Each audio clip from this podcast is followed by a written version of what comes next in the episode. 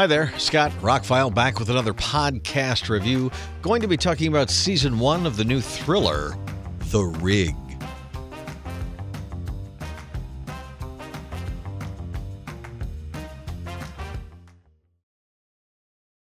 I'm not watching a whole lot of TV series these days. I come and go in my life. I've talked about this in other podcasts, but these days they just can't keep my interest. A lot of them don't. They're just not up to the. They're not bad, don't get me wrong. And if you're looking for TV shows to watch, we are inundated with a plethora of ones that are decent, that are actually really good.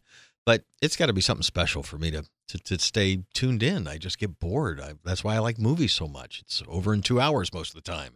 Anyway, started watching The Rig because I had 45, 50 minutes to kill, and it's new on Amazon. And I don't watch a whole lot of stuff on Amazon, but I own it, so why not? And it had sci-fi in the title. I'm like, all right, I'll give it a shot. Emily Hampshire stars in it. She was in 12 Monkeys and in Schitt's Creek. Um, you've recognized a couple of the characters in it. Um, takes place on a Scottish oil rig. Mysterious fog cloaks them and supernatural forces take hold. That's the description. It's about 67% on Rotten Tomatoes. Google users about 84% like it. I got to say, I watched the first episode when it was over, went, you know what? Let's watch the second episode. I'm I'm into the mystery, and the series is only six episodes, and hopefully it does get a second one because it's not over. Uh, spoiler alert. Um, but you do know at least enough to get you to a second season or have a a, a, decent resolve by the end of this one. It's not. It, there's some huge dangling threads open for a second season, but anyway. I thought the acting was on par. Emily Hampshire is a um, she's a great talent, but I don't know if she was right for this role. She's very good in it, I thought. Um, but she's uh, still that very quirky character she is sometimes, and she was supposed to be more of a, a straight laced person. I don't know. I thought she did a good job, but I don't know if she was right for the role. Maybe, maybe not. Um, everybody else great. Um, Iain Glen, who plays Magnus, the uh, the captains, commanders, whatever of the of the rig, he's really good like some of the other characters too. Owen Teale is in it, and he plays great at being the thorn in the paw kind of guy. That's always the the, the hard one to deal with. Anyway, no spoilers here because honestly, with only six episodes, each uh, less than an hour, there's really not a whole lot to talk about that wouldn't give things away. Let's just say if you're into a a kind of uh, alien or thing type of not as far as the creature goes, but as far as a group of people stuck somewhere and dealing with it in the the boilerhead type situations that pop up. Um, if you're into that kind of story, this is a pretty good one. If you're into some kind of mystery shows like Lost or something like that, there's a good mystery that drives you through the six episodes and would keep you watching beyond.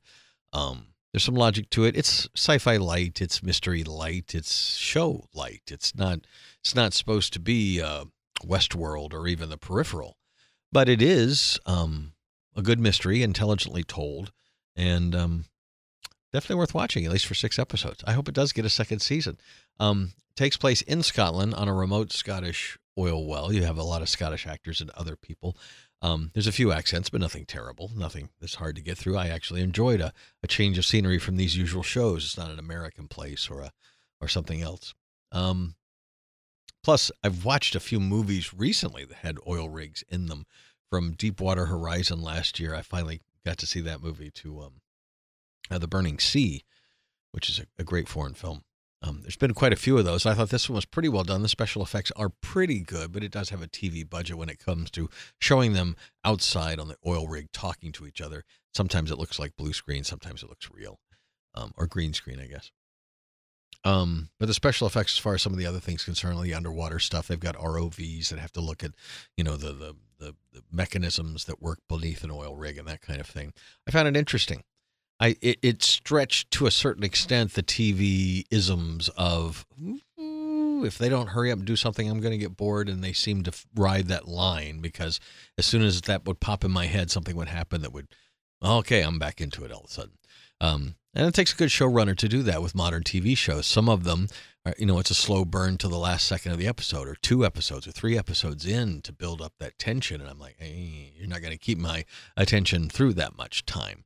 This show continues to drop the Easter eggs and drop the hints uh, as it goes often enough to keep me intrigued. Someone who is, you know, iffy on the whole television thing these days. So I found it quite compelling to watch and quite compelling to finish. Finished it actually very quickly. Uh, unusual for me because I don't binge stuff either.